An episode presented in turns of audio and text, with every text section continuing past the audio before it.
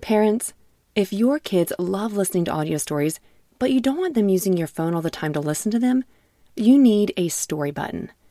Story Button is a screenless device that makes it easy to listen to kid podcasts, audiobooks, and more without having to use a tablet, phone, or keep track of any cards or toys. Fan favorites like Miles the Brave and Treasure Galaxy will give your kids an extra spark of exciting imagination, while the bedtime category will help your kids as they get ready to sleep. Go to storybutton.com to learn more and view all the content currently available in the library. Storybutton Imagination lives here. Hello again, and welcome back to Kids Bible Stories.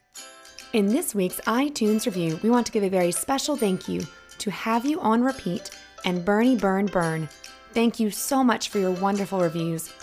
If you would like to connect with us, ask us any questions, or help support us through our Patreon account, simply go to our website at kbspodcast.com. The link will also be in the episode notes. Our story today is called John, and this comes from John chapter 20, verses 19 through 31. Today, we are going to talk about our last person from our series Matthew, Mark, Luke, and now John. Matthew, Mark, and Luke wrote about some of the same events. You can read their books and hear some of the same stories, but John's, well, John's is different. John also calls himself the disciple who Jesus loved. He mentions this a few times in his writings. Now, I don't know how the other friends felt about this. Was John being a little bit boastful? I don't know, but I'm glad he was sure of Jesus' love for him. John's writings read like an eyewitness, like he was there, seeing it all happen for himself. Our story begins right around the time Jesus had died. But, everybody, did he stay that way? No, he rose again. But at that time, his friends did not understand all that had happened. Why had those people been so cruel to Jesus? Maybe his friends felt sad or scared and confused they had been with Jesus, and now, oh, now all of these things had happened. So now what? This is where our story begins. Let's jump right into one of John's stories he left us in the Bible. On the evening of that first day of the week, when some of Jesus' best friends were together, with the doors locked, for fear of the Jewish leaders, Jesus came and stood among them and said, Peace be with you. After he said this, he showed them his hands and side where he had been hurt. The friends were overjoyed when they saw the Lord. I'm sure they were hugging each other, Woo-hoo! hooting and hollering, yes, full of yes, joy and excitement that Jesus had risen. Here he was, right in front of them. Again, Jesus said, Peace be with you. As the Father has sent me, I am sending you. And with that, he breathed on them and said, Receive the Holy Spirit. If you forgive anyone's sins, their sins are forgiven. If you do not forgive them, they are not forgiven.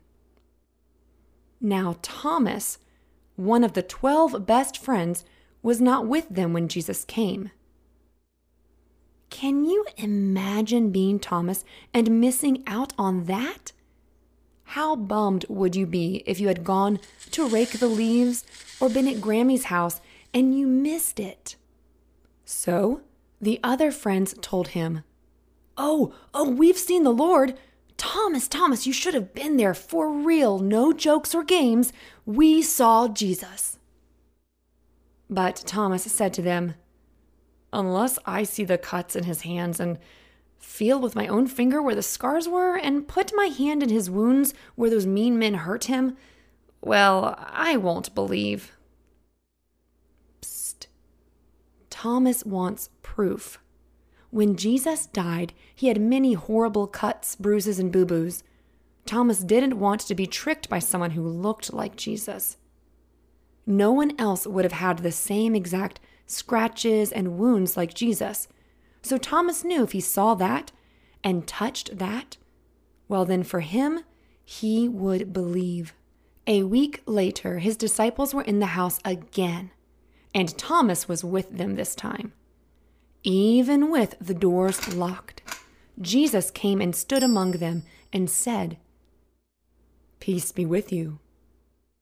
Then he said to Thomas, Put your finger here. See my hands. Reach out your hand and touch my cuts. Stop doubting and believe. Thomas, probably trembling with fear and joy all at once, said to him, My, my Lord and my God.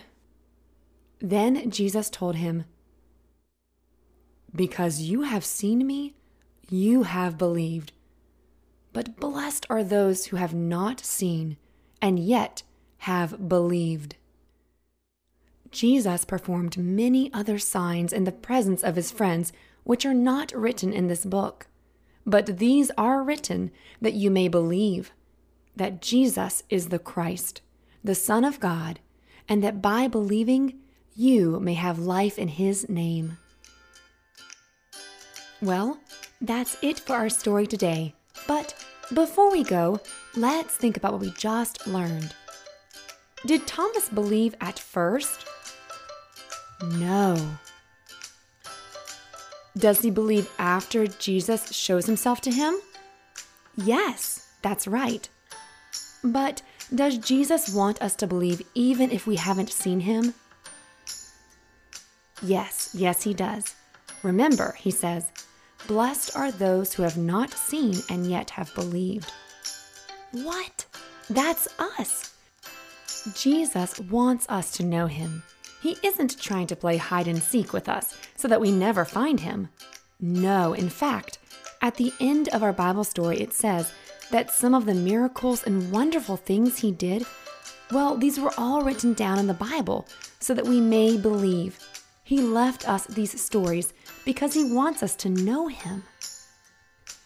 Sometimes it helps to think about it this way Have you seen a kite fly?